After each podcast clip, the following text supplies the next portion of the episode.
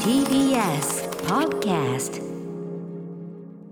はい月曜始まりました熊崎くんよろしくお願いします田村さん、今週もよろしくお願いいたします。はいあのー先週のですね、はい木曜からですかね、えーこのスタジオに導入された新、我々のこのアフターシックスジャンクションまあ私と、えー、各曜日パートナー用にえっと、用意されたこの番組のために用意されたレーザーというメーカーのね、はいゲーミングチェアといわゆるこのゲームを長時間やっても疲れない、うんはいえー非常にこう機能性に優れたゲええーミングチェアレーザーをですねこの2台こうね日光2個あの導入しまして、そえー初めてこう熊崎くん座っていただいたわけなので、いかがでしょうかいや、なんかこう、全体をこう、包み込んでくれるよう な、なんか妙な安心感に、はいはいはい。今、包まれて放送をおこ送うりしてます肘よ。もすごくね。肘の高さも調整できるということ肘の高さちょうどで、はい放送はい始まる前にいろいろ動かしてみたんですけど、なんかこう肘を高くすることによって、ええちょうどこう肘を乗せながらこう台本を見ることができるという。そうなんですよ。何らの負担もかからずにこうでき負るように担なかる。からなさすぎてなんかいいのかこれはっていう力が入んないというね。そうなんですよ、うんなんか最初ちょっとこう座るところ硬いのかなって思ったんですけど、え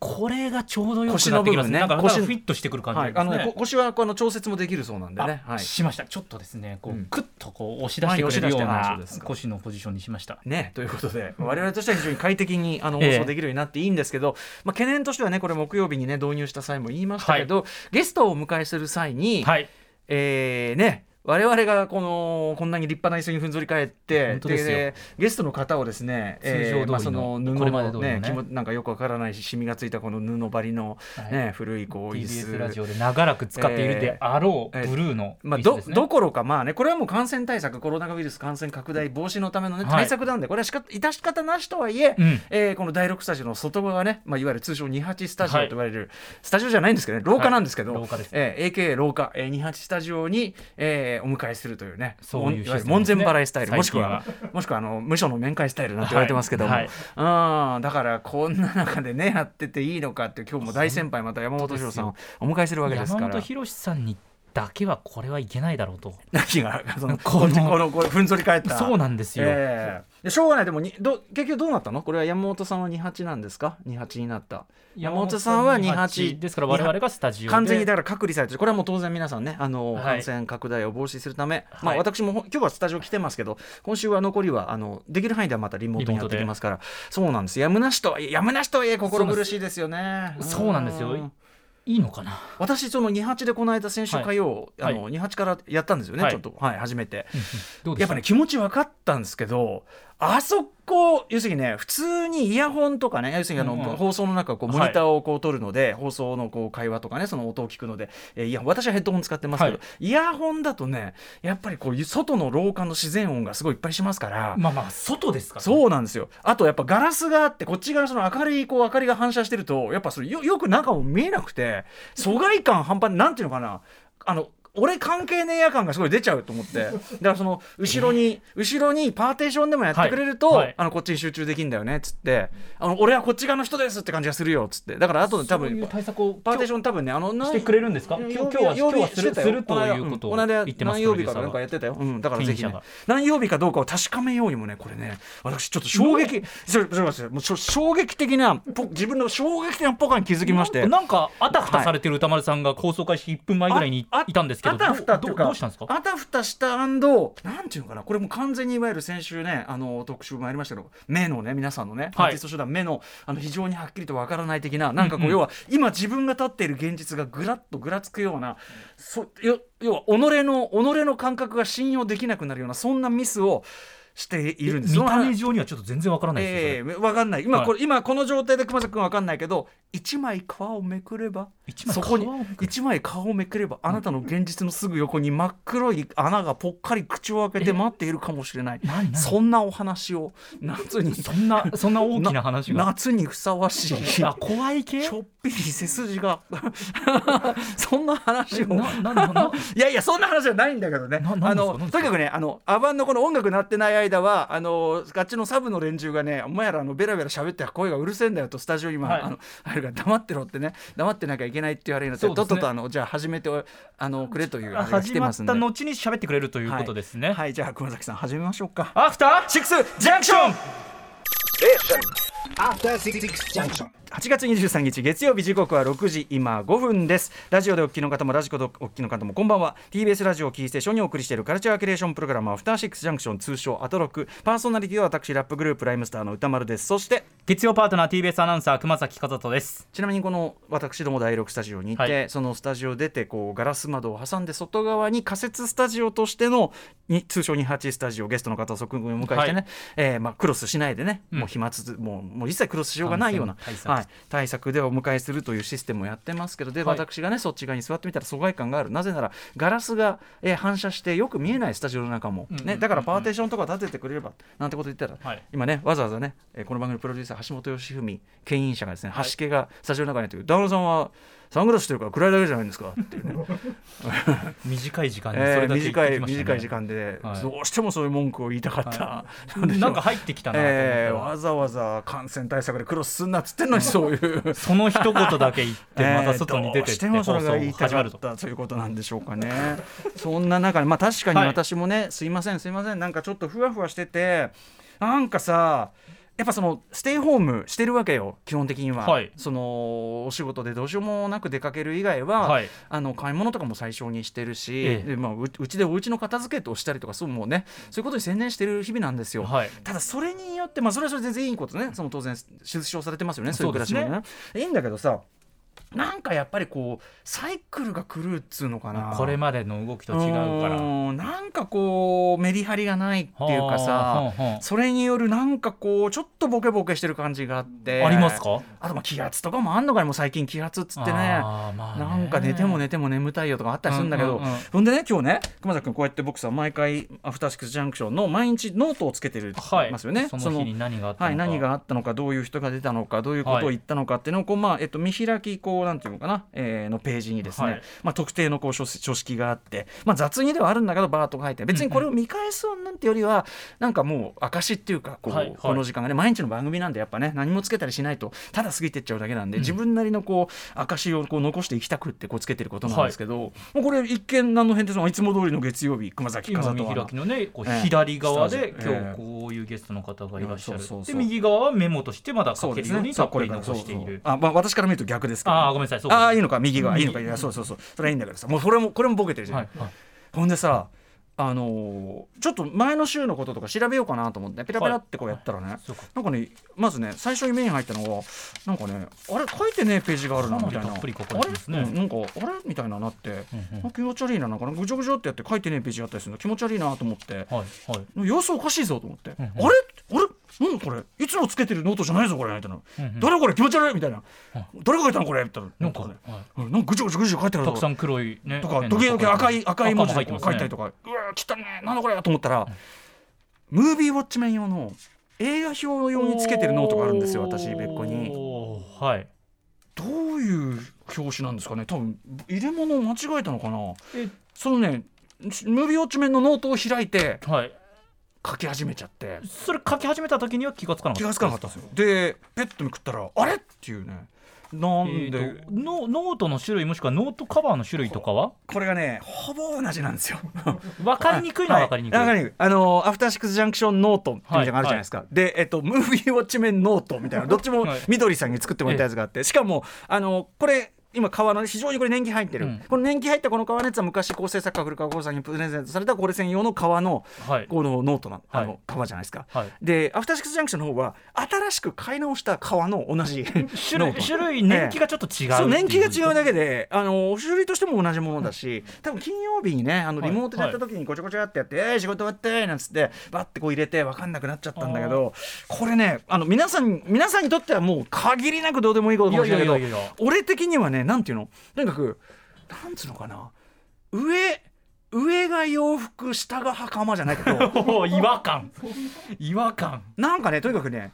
もうすごいもうずれ切っちゃってる感じがもうすごいする感じなの、ねまあずーっとえこういったまあミスというかええパターンってありましたこれまミでスはね月曜は割とねこういうだからノートを忘れるはありがちで前よくさ、はいあのあペ確かにノート忘れたはっていうねい、ペナイチのノートにこうやってさ、はこういやってつけ書かてれてましたで後からノートにそれをはいつけたりしてやったりしてる、月曜はやっぱ物忘れしやすいんですけどこれは初めてなんですよこの「シムービーウォッチメン」の方に書いちゃったわはあで、まあ、それはいいそれはもう明日からそれは直せばいいんだけどああこれね裏のページ空いてればこのページ破ってそのあっちの方にくっつけりゃいいやと思ってペラって見たらね、うわーザ・スーサイド・スクワッドの表がまだこっちあるやんじみゃたいあな切って貼るができないんだいやでもいいかみたいな「ヨトゥンヘイム」とか書いてあるからいいかみたいなもう最後のもう最後時間ないの時の駆け殴りだからこれいいかみたいなね、それはそれで残してるんですよね工業成績単純比較できない書いてあります ねこれねでもそれがもしかしたらこのノートから消えてしまう可能性があるとうーんていうかまあこれを破ってくっつけるの破っちゃうとがやっぱり気分かなとこういう要するに己のね過ちをお前こういう間違いしたんだぞと、うん、これは印印刷して貼るとかそういうパターンはそななしそこまでするほどの内容じゃないんですよ別に。ただ単になんかほら家計簿みたいなもんよな今るほど日なる今日なんかね白菜いくら買ったとか、はいそんなこと書いてあるよくそんぐらいのもんだから、うん、なんだけどちょっといやつまんない話ですいませんねいやいやいや要するにあの日々の習慣だからこそちょっとちょっと違うだけですごい気になるみたいなそうですよね例えばさ僕毎日指輪してますけど指輪つけて忘れちゃって出るとやっぱパンツ履いてないみたいな感じするああまあ確かに何かこうすっきりしないというかん忘れた感はありますねなんえかその熊崎君そのさこれを忘れるとパンツ履いてない感のやつありますあでも今はあんま行けてないんですけどそれこそスポーツジムとか結構頻繁に通ってた時に、ええ指輪をあそれ結婚指輪ですか結婚指輪おをっ、とえおっっととまあ、トレーニングする時って外す、はいはいはいからうん外したままうんジムに置いてきちゃったことがあってこれは疑われますよそうなんですよ でも、まあ、でも逆にそれは自分の中で気が付かなかったってことはあんまりそわそわしてなかったっていうことなのかもしれないですけど、ええ思い出した、ええ思い出したというか、うん気づいた瞬間、うん、やっぱわーってなるよねそうわーってなりました、うんでもすぐさま確認してとか、まあ、取りに行って、あってよかったですねありましたそれねありうんそんなバ人レ人の結婚指輪ちょんぼしてもしょうがないからね、まあ、バレずに事なきを得たっていう話うんあなんですけど、バレずにまあーあ、ここで行っちゃったっていうのはありますね、うん今ね。まあ、スポーツジムですから、まあまあまあまあ奥様これはね私がもう貸してくださいこれはね、ええスポーツジムのことなんでねなんか歌丸さんがそれ言うとなんかちょっと違う違うことをフォローしたみたいになってますけ奥ど様 ね、私私私の方からもうスポーツジムです言からえば言うほどなんか ねなんでそんな一生懸命言うんだろうって感じフォローすればすればねえっていうことでそうなんですよまあちょっとしたことで申し訳ないこれ放送には何も関係もないんですけどねいやいやいやいやいいややそれでそのちょうどっていうか昨日またその、まあ、悪夢を見るっていう中でやっぱラジオを巡る悪夢、昨日ちょうど見たばっかだったんでなんかもう今混ざっちゃってんだよ、うんその、はい状況が悪夢とそはのいあれが、あのね昨日はね放送に遅刻する夢なんですけどその遅刻もねその向かってんだけど、うんはいその次から次へといろんなこうアクシデントっていうかいろんな邪魔が入ってあーなかなかたどり着けないもう TBS からでまあもちろんそのルートとかは夢だから変なんだけど TBS もうな来てんのに来てんのになかなかここにたどり着かないっていうくだりが一あっ番焦るてやつ。ですねあうのねん、あのねまずねまず行って最初今日その日はなんかライムスターが出る予定みたいになってて、でほうほななんかちょうどクラブっちったみたいな感じなんだけどそこであのライブダイレクト用なんでしょうねライムスターがほうほうまあ、リハーサルみたいのしててで俺あじゃあ先にこっち顔出すべきなのかなっつってこっち来ちゃったからとやったら、古川さんかな古川さんとかが「ダメダメ」みたいな「もう時間ないから」つみたいな感じで「こっちですから」みたいな。でこっちですからなんつって「ああそうか」っつって「こっちですから」っていう方に誘導されていくんだけどそうするとねなんかね全然知らない、まあ、ラジオはラジオなのよ、でも全然知らないなんか部署っていうかなんか。なんか FM チックな雰囲気のここでなんかではないそうで FM チックな雰囲気の番組がなんかその場でなんか一応なんかゲストのなんかアーティストみたいな若手のなんか男のアーティストに、はいはいなんかちょっとここでちょっとジングル用に撮らせてくださいとか言って、でなんか95 90.5中みたいなことやって てはあみたいななんじゃそれみたいななんじゃそれみたいなことを思いながら横目で見ながら、はいはいここじゃねえしみたいな、うんうんうんうんここじゃねえしみたいなこんな連中がいるとこじゃねえよみたはいいな。はいであのなんか知らないうちにそのなんかね全然知らない若手の AD っぽい男の子が「あすいませんね」っつってあの「こっちですからこっちですから」なんですよ案内するんだけど「あれちょっと僕あのつくいこの間まで営業だったんでちょっと分かんなくなっちゃっ て」みたいおうなおうそいつがまた誰誰誰それうん知らない人知らないいる人のか全然知らない人あのマスクしてるから分かんないまた顔が。で、あのーごっちゃらごっちゃらごっちゃらしてとにかく二重三重にあとね途中で、えっと、メテオがねラッパーのメテオが、あはいはいメテオが「あのーすいません、あのー、歌さん、あのー新しい曲できたん で来てくださいとかこんな切羽詰今まやってる今やるなみたいな今じゃないだろみたいなこと言って で今やるだろみたいなこと言ったからああなんか目手を悪気ないのにこっちが焦ってるからってこんなきつい言葉かけちゃって俺最低みたいなそういうのもすごおいーすごいこう気になっちゃったりなんかしていい人でスタジオにこう予約ついたらもうもう時間過ぎてるわけですよ、はいはいそしたらやっぱね大体こういう時にだいまあ、ハシハシピーが当然出てきますハシ系がねじゃもう談話さんもうまあ逆に逆に面白かったですよみたいなことを言ってなんかまあそすんれごいそれなんかちょっとリアルだなすんごい突き放した感じの逆にあねりそうもう本当にここまで来ると逆にもうみたいな感じでありそうだうん本当にねっていう流れからのこのノート間違いなんでじゃあつ歌丸さん的には続いてるわけですねそういうそうですね美のねお疲れなでもまあねこともあるんじゃないですかや私そのやっぱ仕事関連の悪夢ってね熊崎は君いだはいってやっぱ見ることもあると思います、いや実況で何も出てこないとかね実況で何も出てこないとかあとはなんかこう場所を間違えていっちゃうみたいとかなねことですよ取りね返しのつかない感じありますよねそうですね僕もパッと目覚めてやっぱりああ夢でよかった、うんまあ、あまだ遅刻してないね、あれ今日あったっけ いやだからちょっとねその週末ずっとうちにいたりなんかするとちょっとそういうねあの僕ができちゃうんですよねなんかいねやー時間そ間うが、ですねメリハリがつかないっていうのかな、うんうんうんそうそうそうまあみそんな感じでね あのすいませんね皆さんにとってはどうでもいいことだったと思いますけど、ね、いやいやいやいやいやえーこれまたちょっと実感を持ったね、えーこのねそんなことがあったんですねうこのノートは破りますあええうううん破っていいんですか違う破ってそのあ後でいいか映画今破るとちょっと今ここであうんいやなんか映画表はいいんですね、映画映画表はちゃんとやりますよああの、うん反対側のああこれは切だ、ちゃううのん、ヨトゥンヘイムあのねこれこれね多分いいんねですかあのザ・スーサイド・クラスの表だけど残りのもう時間がどんどんなくなってきちゃって、はいはい最後の方とかもう時間なくてもう走り書きだったりするんですよ、はいはいそれこれまでこんな丁寧に書いてるのに、はいはいもう結構手にオハまで含めてて、はい丁寧に考えてるのに最後の方ヨトゥンヘイムタワーを使ったアクショ ンマインドゲーム乗り越えアクション実写で点点点介護と落 下走り書きなんで貴重なうん、走り書きなんで大丈夫です。あの先週のね金曜のザ・スーサイド・スクワット表を聞いていただいた方はね、あそれがああなったんだって、それがこちら側のノートに書かれてるんだと、ええそこはあああやって喋ったんだみたいな分かるそとれ思うが切られてしまう可能性も今あると、はい。まあそんなこんなです、すいません本当にどうでもいい話申し訳ございません。えーそんな感じで面白面白いのか分かりませんけど面白いですおも面白を発見して紹介するカルチャーキュレーションプログラムアフターシックスジャンクション面白いとは何かってことですよね。今夜のメニュー紹介です。 はいこの後すぐはカルチャー界の気になる人物動きを紹介するカルチャートークのコーナーですがアトロクアンダー24全力応援ウィークということで24歳以下のリスナーの皆さんがコロナ禍以降こここの2年間でどういう生活をしてきたのか折れ線グラフでレポートをしてくれますどんなグラフであろうととにかく称えて表彰状を上げまくります、はい、もうすごく素晴らしいあの投稿の数々あのそうです応ね募者ありがとうございますがっぱ出てきたみたいな非常に楽しみでございます、そして7時からは日替わりでライブや DJ をお送りする音楽コーナーライブダイレクト今夜のアーティストはこちら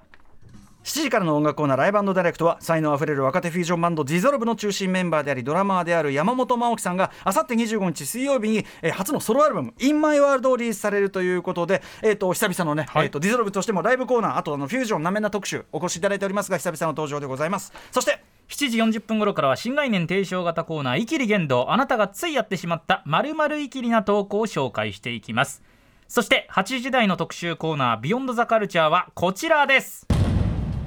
熊崎和人の実況道場シリーズ最新作実況師範山本博さんと一緒に実況目線で東京2020オリンピックを聞き返そう特集ありがとうございますはい我らが熊崎アナがスポーツ実況の免許改善を目指して実況師範に教えを請うこのシリーズ6月7日に放送し大好評だった第1回では元 NHK アナウンサーで実況界のレジェンド、はいはい山本博さんをお迎えしてスポーツ実況の真髄についてもうめちゃめちゃおためになるおそうで話すを、ねもちろん実況アナウンサーとしての熊崎君そして我々もね、あのー実況放送を聞く、はいえー我々のその方のリテラシーも上がるような素晴らしいお話を伺いましたそんな山本さん今回のオリンピックでも多くの番組にご出演されていましたが今回のこの実況どう聞いたのでしょうかということで今夜は山本さんと僭越ながら私が印象に残った東京オリンピック2020の実況音声を実際に流しつつ実況目線で振り返っていただきますそして明日からスタートしますパラリンピックの実況についても伺っていきたいと思っておりますさて番組では皆様からの感想や質問などをお待ちしていますアドレスは歌丸 @tbs.co.jp 歌丸 @tbs.co.jp 読まれた方全員に番組ステッカーを差し上げます番組では各種 SNS も稼働中です Twitter、LINE、Instagram それぞれチェックしてみてくださいそれではアフターシックスジャンクションいってみよう After Six Junction.